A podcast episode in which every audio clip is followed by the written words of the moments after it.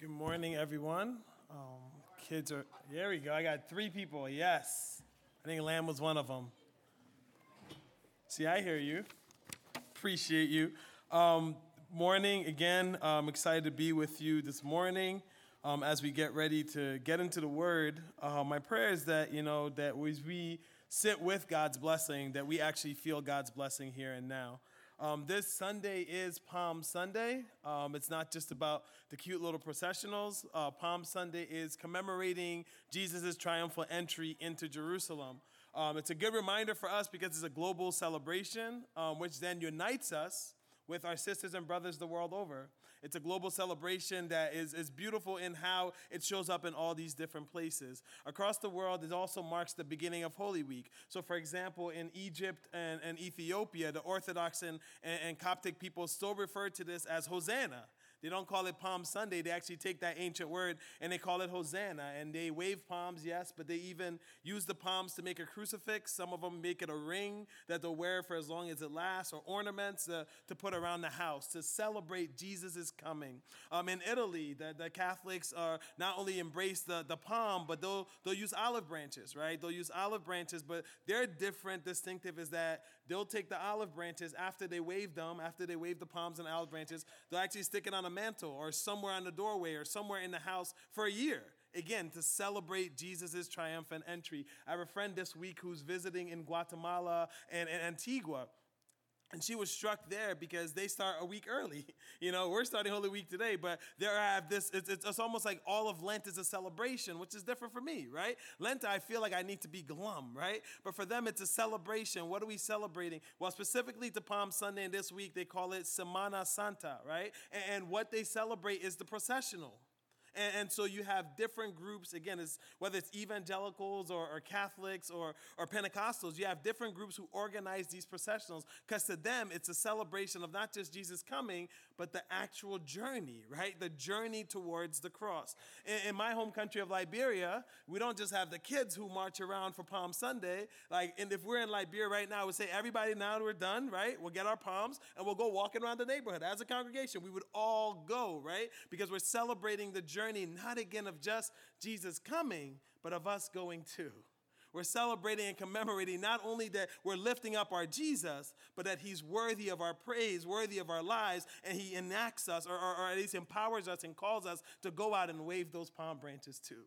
But here we just do the children, and that's okay too. All right? So, what's fascinating to me, though, about Palm Sunday isn't just how it's celebrated in all these different places. What's fascinating to me is that it goes across traditions. Whether you're Orthodox, Coptic, Catholic, Pentecostal, Anabaptist, you celebrate Palm Sunday. But it also goes across time. It grows across saints who've come before, and it'll go across saints who are to come. But what I think is most beautiful about Palm Sunday is that, yes, you have this story that appears in the Gospels, but more than that, Jesus is at the center. In fact, Jesus is what you would call the lingua franca right? Because if you go to Guatemala for Semana Santa, it's very different than being in Monrovia for Holy Week.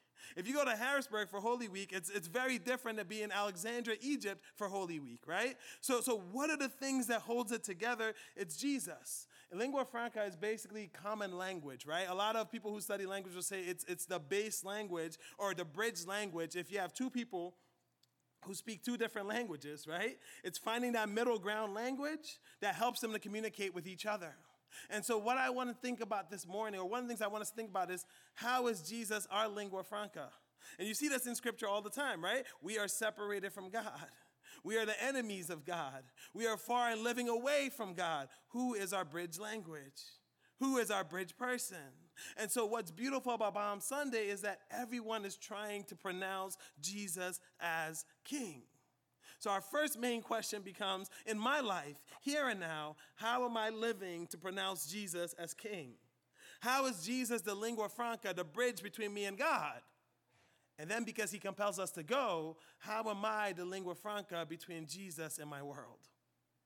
That's part of how we live with Jesus as King. Palm Sunday also represents our, our, beginning of our transition from, from Lent to Eastertide or, or our Pentecost. And in Lent this year, we focus on how it's a walk and a journey with God, asking God to hold on to us as we hold on to God. It's a, it's a celebration of, of today, Palm Sunday. But I want us to do it the way Jesus did it, knowing that tomorrow's coming too. One of my favorite authors is a guy by the name of Clint Smith. He's brilliant. And one of the things he talks about a lot in his work is the simultaneity of life, right? It sounds really, really big, but you'll get it, I promise, right? And I love this because when he mentions simultaneity of life, what he means is that we often have to hold a lot together at once joy and sadness, the past and the present and the future, hopes and dreams, but on a world on fire. Right? So, in all his works, you see this theme. His first book is a poetry book called Counting Descent. And, and in this book, he writes about how I, as a young black man, are experiencing black death at the hands of authorities, but also falling in love with my wife. So the poetry gets mixed up in that. And his second book is called How the Word Was Passed, and it won a bunch of awards, won everything, I think. And, and that book, he looks at how do we live in a country that, yes, it's been good for so many people.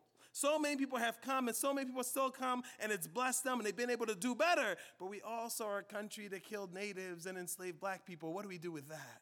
Simultaneity of life. And his latest book is called Above Ground. This one's my favorite because it's about fatherhood right? It's about how do I engage my kids with this world on fire, how my kids center and ground me, simultaneity of life. I think that's important to us because all of us are living with the simultaneity of life. You're sitting here this morning, but your mind might be somewhere else. You're sitting in this space, but your heart might be with someone else right? We are always engaging in the simultaneity of life. But when we go to this story, when we go to this text, I want us to keep in mind what Jesus did. Yes, we're celebrating today, but not at the expense of knowing that tomorrow is coming. We have wonder, we have joy, we have awe, but we also sit with fear, with despair, and catastrophe. Celebrate today with an eye on tomorrow. If you have your Bible, turn with me now to Luke chapter 19. I'll be reading Luke 19, 28 to 44. Again, this is one of the few stories in the Gospels that appears in all four Gospels. So as a kid, I was like, well, it must be important, right? And it is. And in Luke's version, he's going to explain this triumphal entry from his point of view. So Luke 19, starting at verse 28, we also have it up front so you can follow there as well. Starting at verse 28. After Jesus had said this, he went on ahead, going up to Jerusalem. As he approached Bethphage and Bethany at the hill called the Mount of Olives, he sent two of his disciples, saying to them, Go to the village ahead of you, and as you enter it, you will find a colt tied there, which no one has ever ridden. Untie it and bring it here. If anyone asks you, Why are you untying it? say, The Lord needs it. I promise you, don't do that to anyone else. Those who were sent ahead went and found it just as he told them. As they were untying the colt, its owners asked them, Why are you untying the colt? They replied, The Lord needs it. Only works one time. They brought it to Jesus, threw their cloaks on the colt, and put Jesus on it. And he went along. People spread their clothes on the road. When he came near to the place where the road goes down to the Mount of Olives, the whole crowd of disciples began joyfully to praise God in loud voices for all the miracles they had seen. Blessed is the King who comes in the name of the Lord. Peace in heaven and glory in the highest. Some of the Pharisees in the crowd said to Jesus, Teacher, rebuke your disciples. I tell you, he replied, if they keep quiet, the stones will cry out. As he approached Jerusalem and saw the city, he wept over it and said, If you, even you, had known on this day what would bring you peace, but now it's hidden from your eyes, the days will come when your enemies will build an embankment against you and encircle you and hem you in on every side, they will dash you to the ground, you and the children within your walls. They will not leave one stone on another because you did not recognize the time of God's coming to you. Let's pray. Our Father God, we thank you so much for our son, or your son, our Savior, our Lord, our Messiah, Jesus Christ. Holy Spirit, we thank you for preparing him, for empowering him, for enlightening him, for filling him up, for bringing him not only into this world, but preparing him to go out to serve this world. And Father God, we thank you for your plan for our salvation. That you so loved us, you sent your son. That you so loved us, you used him as the bridge to bring us home that you so loved us that you chose him to be our Savior. And Jesus, our Christ, we thank you That you're so much bigger than anything we could dream or imagine. Any plan we can make, any preparation we can rely on. We thank you that you came even though we missed it. We thank you that you were king even though we would kill you as a common criminal.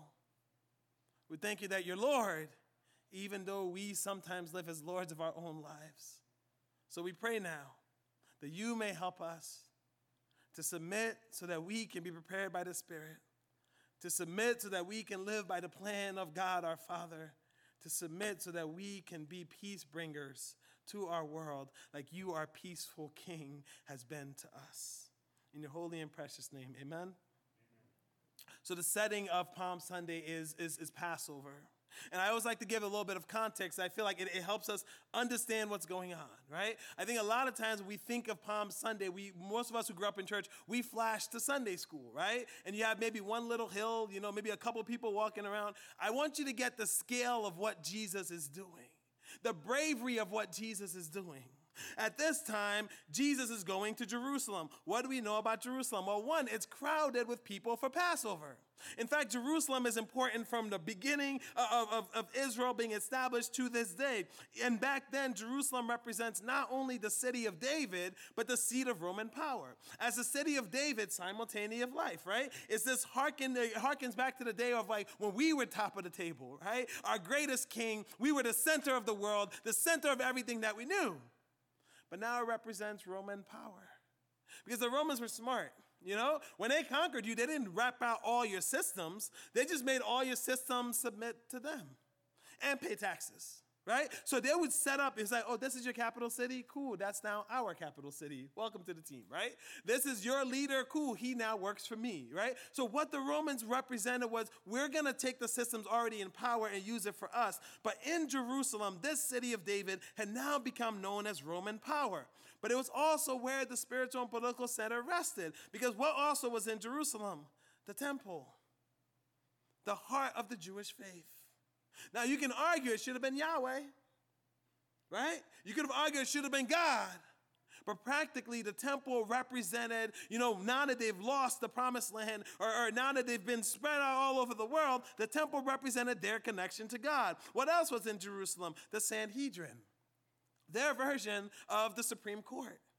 Right? So even though the Romans were in power, because they didn't outstrip all the systems in place, they allowed them, for the most part, as long as you don't break Roman law or you pay your taxes, right? For the most part, you could govern yourselves. What else was here was the festival center. So whether it was the, the festival of the weeks or, or, or in this case, Passover, people would come to Jerusalem to celebrate. And who were these people? They were actually people from Asia, from Africa, and from the known Middle East. I think that's important. We talk about diversity a lot here. We talk about racial justice a lot here. And the reason we talk about it is because it's always been God's idea right? Like from the beginning, when they're coming from Jerusalem, you can look at whether it's Josephus or biblical scholars, you will see that Jewish people are coming from the heart of Africa, from parts of Asia, from the Middle East. So God's people has never been defined by what you look like or what race you are, but what you believe and who you submit to. And how many of these people were there? Well, a lot. Josephus has this, this one line that we use, and we're like, well, he said it must be true, right? But he claims that on Passover, you could expect something like 250,000 lambs to be slain. That's a lot. I mean, that's probably good eating, right? The priests were probably like, we'll save up for a little bit, right? Now, I know for some of those who don't like that, I'm sorry, but that's just what they did. I'm not saying I would approve of it. I'm just saying that's what they did. 250,000. Why is that number important? Well, each lamb was supposed to represent a family, right? And, and, depending on how many people are in your family, generally speaking, it's about 10 to 20 people for each lamb. So if you do quick math, you realize that on Passover, there's at least 2 million Jews coming into Jerusalem. Like, hold on to that for a second. To this day, you know what the population of Jerusalem is right now? 970,000. Not even half of that, right? And, so you have double that and more are coming into town. When we say Jesus is making a triumphant entry, lose the Sunday school idea that, oh, he's on a little donkey. Hey, few friends say hi. There's two million people in town when Jesus shows up. Amen. Wow, there's a bounty on his head, but we'll get to that part. So you have two million people who are in Jerusalem. Why are they there? They're there to celebrate Passover, Yahweh's liberation over Egypt, right? When the angel of death came and the angel of the Lord came and they had to put blood on the doorpost, and when he saw the blood, he let them go. He passed over. The lamb's blood over the door was their salvation, pointing, of course, to Jesus, the Lamb of God, whose blood leads to our salvation. But I think even more than the reminder of what it is, Passover was about rituals for the Jewish people. Everything down to the celebrations, to the, the services they would have, to the meals they would eat, because it was very important to them not only to remember, but to pass on the story. If you have time this week, I want you to just Google an article on the Jewish Seder, Seder right? Seder. Seder, Seder. I was like, that's not coming out right. I was in New York this week. All my Jewish friends are going to yell at me, you know? Seder, you know? Just research every aspect of the Seder meal. It points to something in the Passover story. And, so the reminder to us as, as, as people who believe in Jesus is that it's not just enough for us to know the story. It's not just enough for us to remember the story, but are we actively passing on the story? In everything that we do? Are we actively passing on the story? Because that's what was happening at this time. So when God comes in, when Jesus shows up as king, it's arguably the most important time of the Jewish calendar. When you think about God's preparation, nothing happens coincidentally. If there was a time you were going to announce that you're the Messiah, Passover would be a pretty good time. If you're going to have people from all the world over, two million of them in town, that might be a good time to announce, I am here. But what's fascinating is how Jesus enters into Jerusalem. More than likely, Jesus is not only announcing his, his, his, his kingship or the kingdom, but he wants to embody the kingdom. Because you can argue his whole life up to this point, his entire ministry to this point has been saying, The kingdom of the Lord is here. The kingdom of the Lord is here. The kingdom of God is like this. Now he's saying, The kingdom is here embodied in me. But what's fascinating is the trip that Jesus took is the same journey that the pilgrims would have taken into town.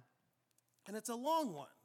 Again, my thinking of Palm Sunday was like there's a main street, you know, and he walked down the street and maybe 10, 20 people clapped, hosannas, it was cool, right? But this was a long, long journey. In fact, some people might start near Jericho, some of the lowest places on all of earth.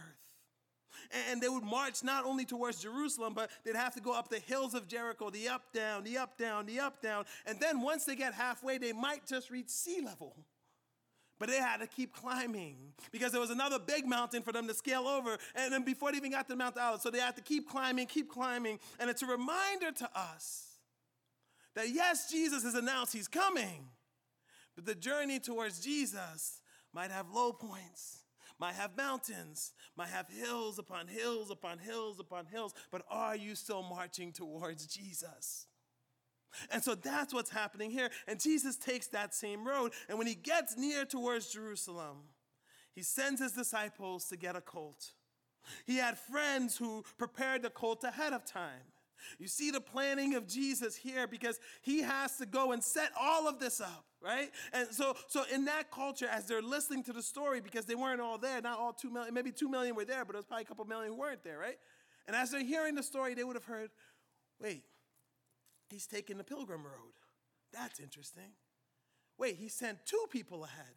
That's what kings do as emissaries, right? Like we sent messengers, we never sent one of them. I don't know why. We sent two, right? I say we like I'm a king, but I'm a child of the king, so I'm gonna go with it, right? Like you sent two people as your messenger. That's interesting. And then they would have gotten to what did he send for? A colt that had never been ridden. And, Mark actually also, which we believe is maybe the first gospel written, he starts off saying it's the same thing. Yeah, the cult had never been written. Why is that important? Because those listening to the story or those actively participating in the story would have been like, well, this reminds me of Zechariah's prophecy. That when the Messiah comes, he's not going to come on a war horse. He's going to come on a symbol of peace. So again, we might have a cute little donkey in our story. But to them, it would have been like, wow, this is an announcement. And what was the announcement? I come as the Prince of Peace, not to bring war. I come to bring shalom, not to bring violence. And yes, to bring that shalom, I will take upon the violence of mankind, the sin and suffering of mankind. And so Jesus sends his disciples. They go and they bring the colt. And they know what's going on because they're messengers, they're ambassadors of the king. So they know what's going on. So when they get the colt, they take their cloaks and they put it on. This was a messianic symbol, a messianic gesture. And so as Jesus sits upon the cloak, everybody who can see knows what's going on. And in the Passover crowd of maybe two million, I don't say all of them were on the road, but at least, you know how when something's happening in the neighborhood, you nosy and you go outside, right? Picture that, right? So as Jesus and his little group is going down the streets, they hear more and more and they start singing, Hosanna, Hosanna, Hosanna. What's fascinating to me is that the verse that Luke chooses is really, really interesting. Blessed is the King who comes in the name of the Lord. That's part of Psalm 118. Psalm 118 is, is a part of these six Psalms between 113 and 118 that, that to this day the Jewish people still celebrate and they call it the Hallel, the praise. And so they sing these psalms or they read them in, in, in, synagogues and they read them in temples over the time. And so what they're singing here is a celebration of not just Passover, but the Messiah coming. That's why the Pharisees were so mad. This was reserved for the actual Messiah. How dare you sing it about Jesus? But they're singing the Hallel. Which means that in this long coronation, they're singing psalm after psalm or song after song, pronouncing Jesus as king. This reminds me of the same thing that happens on the cross, right? When Jesus says, My God, my God, why hast thou forsaken me? We read it as like, wow, God turned his back on him. Like, man, he's so lonely on the cross until you realize that Jesus is singing a song too. And the, the, writer only chooses one line from the song, right? Like they just feel like I write one line, they'll know what I'm talking about, right? And the rest of us are just like, we don't know what you're talking about, right? But that one line, my God, my God, why has thou forsaken me? If you go back and read the whole psalm, you'll see that it is about the suffering servant, the suffering Messiah. But it ends with God's triumph it ends with praise. So even when Jesus is dying on the cross, even when he feels forsaken, he still sings the praises of God because he knows what happens in the end simultaneity of life. I may be suffering now, but tomorrow's going to come. And so when they're singing, blessed is he who comes in the name of the Lord, they're singing the Hallel that like we've been waiting for generations. The Messiah has finally come. So they join in. They put their cloaks on the road. John adds that they wave the palm branches and they're singing praises to Jesus. And they're praising him, not just because he's their king, not just because he's the Messiah, but what does Luke tell us? They're praising us because of the miracles they had seen. So they're not just caught up in a moment, right? It's not just that it was nosy and like, oh yeah, let's sing. Praise the Lord, right? Everybody join in, right? They're praising him for the work he's done in their life. And they're doing it joyfully, freely, and loudly, which comes back to us.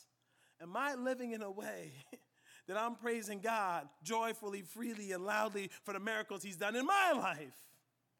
Because that's what they're doing here too. They're praising joyfully for the miracles he's done in their life. They're pronouncing him as the king of all Israel. They're saying, hey, there's peace in heaven now because the Messiah has come here.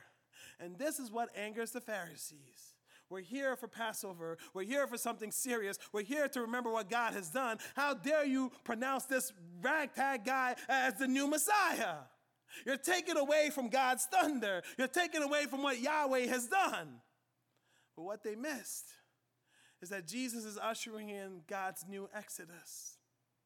That Jesus is the, the lingua franca, the bridge builder, the, the sacrificed lamb. What they miss is that Jesus came not just to be a king in power, but a king to lay down power so that we can be set free. I have a friend, um, and it, it cracks me up to this day because I don't know what she means. So I just interpret it myself. But she loves to, to send me notes and say, be encouraged, right? And it's tricky because it's like on one note, so some days I read it, I'm like, be encouraged. That's good. I feel encouraged, right? But then some days she'll spell it I N courage, and I'm like, I don't know what this means. Am I jumping into courage? Like, what does this mean? When I thought about Jesus coming into Jerusalem this week, I thought about how he was be in courage. Because John tells us that right before there's a bounty on his head meaning that they're going to kill him. You know, I think we, we, we, we kind of simplify the story of Jesus as like, well, Pilate gets mad and he rouses it up and then they kill him. No, no, no. They wanted to kill him before. You read through the Gospels, they want to kill him multiple times before. But now there's an actual bounty on his head. And instead of cowering, instead of hiding, instead of running, he chooses the most important day, basically in the Jewish calendar, when the most people are there, and that's when he shows up and says, I am king. The courage of Jesus doesn't begin on Calvary's tree. The courage of Jesus doesn't even just begin at Holy Week. But the courage of Jesus is that even with, with everyone trying to kill him, he still fulfills the role that God had called him to. And then you have this tricky ending. Because he has this great line, right? He's just like, hey, if they don't praise me, even the stones will praise me. And if you remember when we started in Lent, right? Remember the, the devil says, like, just command the, the bread to, to be, uh, the stones to become bread. And to me, it's this, it's this flip, flip, right? Because he, the Satan wants uh, Jesus to, to kind of like manipulate nature to, to, to feed his own hunger, right? And Jesus is like, no, no, we got to live by the bread of the word of God. Like, we got to live in the whole entire law. We got to fulfill what God calls us to do. But now at the end, he says to the Pharisees, right? If the people don't voice their praise, the stones will voice their praise. I remember one time I heard a preacher say, like, I don't want no rock praising the Lord more than I am. Right? I never been more Pentecostal in a service before after that. Like she said, now I gotta go. You know, we gotta no rock stealing my joy, you know. But the point that Jesus is making here is that I have come to lay down my life, yes, but I've come to do it to set you free. And in setting free, your work now is to praise. So, how are we living to praise the Lord? But then he ends, and I think this is how it sums up. Because for years, I'm like, Luke, you could have just ended right there. Like, the story's good, right? Happy ending, kind of. But he has these few verses on Jerusalem. And I think this is important because when we focus on Holy Week, sometimes we focus on how Jesus set his face towards Jerusalem. He knows he's going to die, right? And we, we, we even get through not just, you know, Maundy Thursday and, and the, the Last Supper and, and Good Friday and Gethsemane. But you know what Jesus also knew? And he still went through with all of this? He knew that some people would never believe. He knew that even though two million people are in town and maybe thousands are praising his name and exalting him, he knew they would still miss it. The simultaneity of life, right? For anyone else, this would have been the high point, right? Like, who wouldn't love, you know, 100,000, 200,000 of your closest friends praising your name, right? Like, I don't care how humble you are, that would make you feel good. Right? Like, yeah, this is like if it's like 10 people, you're like, yeah, I'm humble. 100, yeah, I'm humble. A couple hundred thousand, you're like, I'm the man, right? That's just me, I'm being humble, right? But the thing that's fascinating to me is in the midst of this, in the midst of this high point, Jesus not only doesn't take his eyes off the cross, he goes back and looks at the city and he realizes people have missed the salvation still. And this passage isn't just about, oh, Jerusalem will fall. It's about, I've come, I've done it all, I've given it all, and still you don't believe. So on this Palm Sunday, when we say Jesus comes as King, I want us to just hold on to these three or four things. One is that in this moment, where you are right now, God has planned this moment for you. And I don't know if you got a cult waiting at home, right? I don't know if you got messengers coming to you this week. I don't know if the Spirit's just going to reveal something strongly on your heart this week, but I know that where you are right now, God is working something out in you, something out for you, and something out through you. I'm not saying if, and especially for those people who are struggling and things are hard, I'm not saying you're struggling because God put you there. I'm just saying that where you are right now, God is still sovereign. God is still good. God is still working. God will still see you through. The second thing I want us to hold on to is that Palm Sunday is a story of obedience. It's obedience of Jesus to submit to the Spirit. It's obedience of Jesus to do the Father's will. But look at all the other stories of obedience in here. of those two disciples, right? Who are going to be the messengers. And, and when I was a kid, I was just like, are they stealing?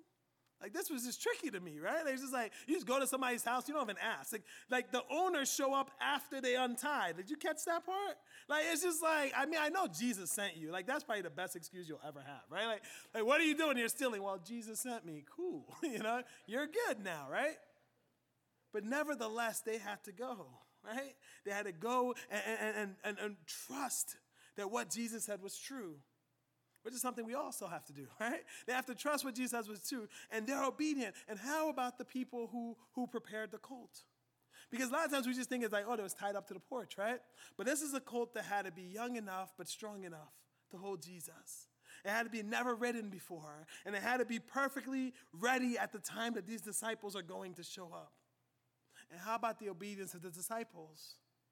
That they recognize. There's a lot of times in scripture where they miss stuff, and that makes me feel good. I'm not gonna lie, right? Like there's sometimes Jesus explains stuff. I was like, I get it, and you get to the end, it's like, well, the disciples didn't understand. I'm like, yes, score. There's a lot of times they miss stuff because they're human, right? But they actually get this before a lot of us get this. Right away, they're like, oh, this is about the Messiah. This is about, like, this is his coronation. And yes, what about the millions of people who are in Jerusalem who are being obedient because they were there for Passover? And I don't know how many were actually at the triumphal entry, but what about those thousands who welcomed Jesus as King? God has invited us to obey, which means that we have the choice to say yes or no. So when you look at your life, right, are we living lives of obedience to Christ? And there's no in between here, right? You can't be like, well, partially yes. You know, I got like a 57, I'm working on that 65, right? It's either yes or no. And, and then the last one I want us to kind of hold on to is Jesus has brought peace. Do we accept it? Do we accept it enough to praise? It's not enough for us to just know that God has brought peace. It's not just enough for us to feel God's peace or to appreciate God's peace. Remember what we learned from the Jewish folk who were the first people who followed God in this sense, right? In the Old Testament, right? They were called to remember, but also to retell the story. So, if you know God's peace, if you know Jesus is Savior, how are you living in a way that you're not just knowing it, feeling it, experiencing it, but actually telling it and passing that story on? Because all of us in this room are gathered this morning on a Palm Sunday to say, Yes, Jesus is King. The King is coming. The King is here. But has He come in your life? And for some of us, that's the, the, the, actual decision to follow Jesus, right? Like if we haven't made, if you haven't made that decision to follow Jesus, that's the primary, that's the first one. Like, Jesus, I want you to be king now. Forgive me of my sins. Be my Savior, be my Lord. But for those of us who've made that decision, that's the everyday question Is Jesus king of me today? Is Jesus king of me in this way? Is Jesus king of me for the rest of my days? I'd like to invite up Pastor Ryan. Um, we're going to kind of close or move towards the close of the service um, by taking in communion. Hopefully, as you came in, you're able to grab um, some of the elements. If you weren't, raise your hand. I think there's a couple deacons in the back. If you raise your hand, we'll be able to, to pass out any of the stuff that you need. Um, in the next moments, as we share in communion, again, this is celebrating the new life we have in Jesus. We ask that you are a follower of Jesus. We don't require that you're a member of this church, but that you are indeed a follower of Jesus. Again, if you need elements, just raise your hand. We'll be happy to give that to you. Um, as you have them or receive them, we ask you wait um, as we go through the liturgy together. Again, the table of the Lord is for all who believe, for all who have received Jesus Christ as Lord.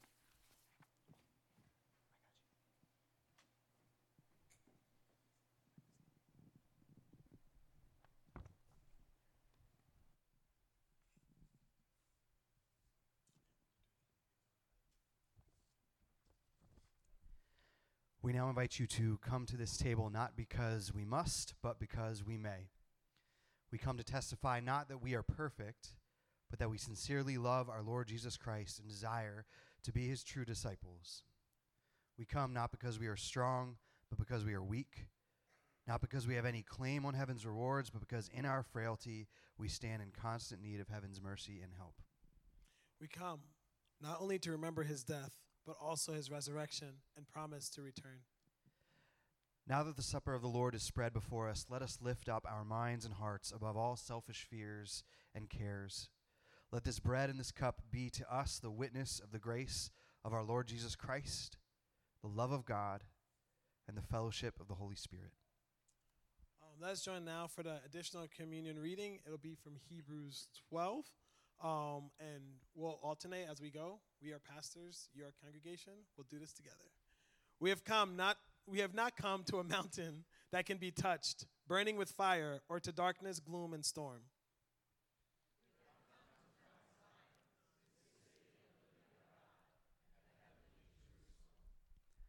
We have come to thousands upon thousands of angels in joyful assembly to the church of the firstborn whose names are written in heaven.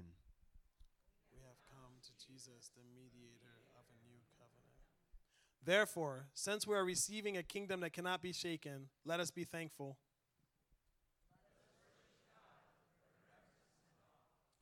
One way we worship with reverence and awe is to share in the Lord's Supper. On the night that Jesus was betrayed, he took bread and blessed it, broke it, and gave it to his disciples, saying, This is my body given for you. Do this in remembrance of me. Let's pray. Our Lord Jesus Christ, we thank you that even with suffering ahead of you, you chose us. That even when you were uplifted high, you knew that many would never believe, but you still chose us. We thank you for walking that long road through the hills, up sea levels, up mountains to reach Jerusalem. Lord, we thank you for not just your bravery and courage, but that you chose us. So now we celebrate only because you allowed yourself to be broken and beaten, that you suffered and died, that your body was given for us. So we take this bread, remembering that in your brokenness we have been healed, in your suffering we have been set free. In your death, we have been given life. In your name we pray. Amen. My sisters and brothers, this bread which we break is it not the communion of the blood of Christ.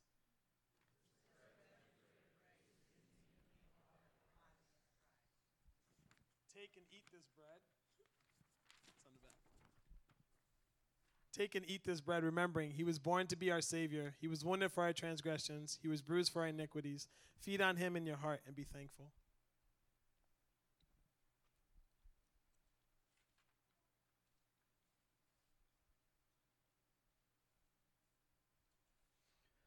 In the same way, after the supper, he took the cup, which in the Jewish Passover feast is called the cup of blessing. And he told his disciples, This cup is the new covenant in my blood, which is poured out for you. Do this whenever you drink it in remembrance of me. Let's pray. Lord Jesus, we praise you for your willingness to shed your own blood on our behalf, the blood that cleanses us, cleanses us of our sins and washes us clean. Um, blood that is a covenant between us and you, and, and uh, blood that also unites all of us together, that we are defined not by um, who we are from an earthly stance, but from who we are in you. That is your blood that, that flows through our veins, that we, we are, are made new and we are made like you in and through your sacrifice, Lord Jesus. It's a, um, a mystery that may we, we never stop um, being fascinated by and, and pressing into, Lord Jesus, as we remember and celebrate your sacrifice. Thank you for washing us clean. Thank you for making us new. Um, to your praise and glory, Lord Jesus. Amen. My brothers and sisters, this cup of blessing which we bless, is it not the communion of the blood of Christ? This cup of blessing which we bless is the communion of the blood of Christ. Take this cup, remembering that he said, This is my blood of the covenant, which is poured out for many for the forgiveness of sins. Drink of it together and be thankful.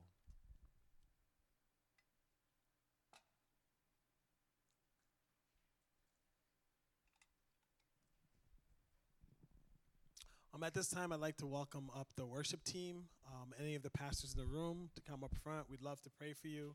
Um, this morning, as we celebrate Jesus coming as King, We'll be reminded of the need to, to not only say Jesus is King, but to live lives of praises of Jesus is King, to live lives of submission of Jesus is King, to live lives of fullness as Jesus is King. And the way we do that is to keep him at the center. Let's stand and sing together.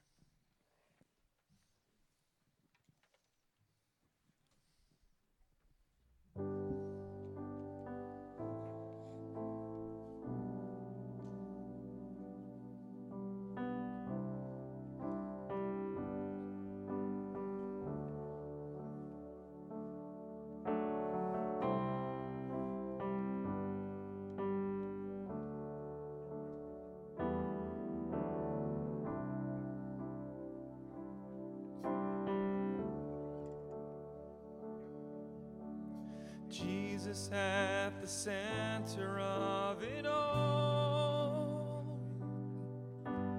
Jesus at the center of it all. From beginning to the end, it will always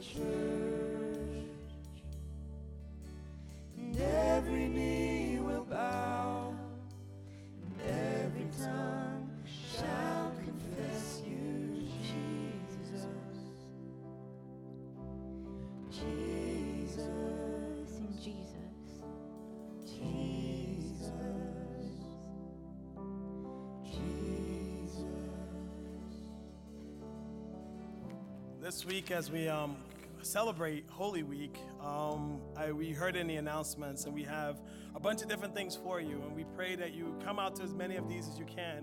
Um, I think as we track through this week, as you leave, I want us to kind of hold on to these things as Jesus hold on to them. We, we, he enters into Jerusalem and he's announced as king, knowing what's ahead, right? He's going to have this Last Supper, this meal of, of celebration, this meal of, hey, this is all of us together, we're family, this is good. But also at that meal, he's going to be betrayed. He's going to have a meal where he's going to wash the feet of his disciples, the God of this universe, stooping down to wash the feet of the disciples, teaching us about the importance of serving one another. But more than washing the feet, he's going to lay down his own life. So if you're available, we'd love for you to come out on Maundy, Thursday, and celebrate that service with us. It's, it's something we do once a year. Maybe we need to do more, but it's this reminder of us that it's not just saying we look like Jesus or we want to be like Jesus, it's actually being like Jesus. And then Friday night, we have stations here in the sanctuary, and it's going to be child friendly. Um, and, and, as we think about Gethsemane and Good Friday and that march towards the cross, right? It's an invitation. It's a little bit more different, experiential. You read a verse, you know, then there's like a response to it. I'd like to invite you to come out to that too, right? It's, it's a great opportunity to worship a different way. I don't want us to just rush through and get to Easter and the celebration, but like let's take the time to go through the days, to go through the movements. And on Saturday, if it's possible, I want to challenge you. Maybe set aside 15 minutes if you can, 30, an hour, right? But I want you to set aside an hour just to pray. I don't have anything specific I want to tell you to pray about, but just pray. Because I think before we get to Easter, we must remember that Jesus went down to the depths before he could come up. And that Holy Saturday is his dark time on the earth as Jesus is down and Jesus is dead. But even in that, God is with them and God is with us. And I want us to, to dedicate this Saturday just 15 minutes if you can, 30 minutes if you want to push it, an hour if you want the gold star, not from me, but from Jesus himself, right? But I want us to approach this Holy Saturday just not as any regular Saturday, but to actually just spend time praying for whoever you want to pray for, whatever you want to pray for, but just dedicate that time to prayer. And then Sunday, we're going to celebrate the resurrection. Amen? You guys sound really excited. Wow. I've never met a more excited bunch for the resurrection. We'll work on it. We got a week. But as we come back for Resurrection Sunday, we remember that our God who comes as King lays down it all. That our God who's exalted as the Messiah gave it all up for us. That our God who loves us compels us to love too. Let's pray. Our Father, our God, we thank you so much that you, Lord Jesus, were sent for us, for the world. That you come today, but also for tomorrow. That you came to do the Father's will and to teach us that we can do the same too. That you came for the world and now send us into it. That you are the bridge builder, the peacemaker, and now call us to do the same. So, Jesus, our King, prepare us for service of you. Give us a little hint of your plans as we trust you step by step. And most of all, help us to be bridge builders, lingua franca, connecting the world that doesn't know you with you. God, now as we depart, we give our lives to you. We give all of ourselves to you. We give everything that's under our breath and influence to you because we remember that you are indeed the King, the King who has come, the King who is here, the King who will come again. Praise God, from whom all blessings flow. Praise God, the King of kings. Praise you, Lord Jesus, our Savior and Messiah. In your holy and precious name we pray. Amen. God bless you all. Have a good week.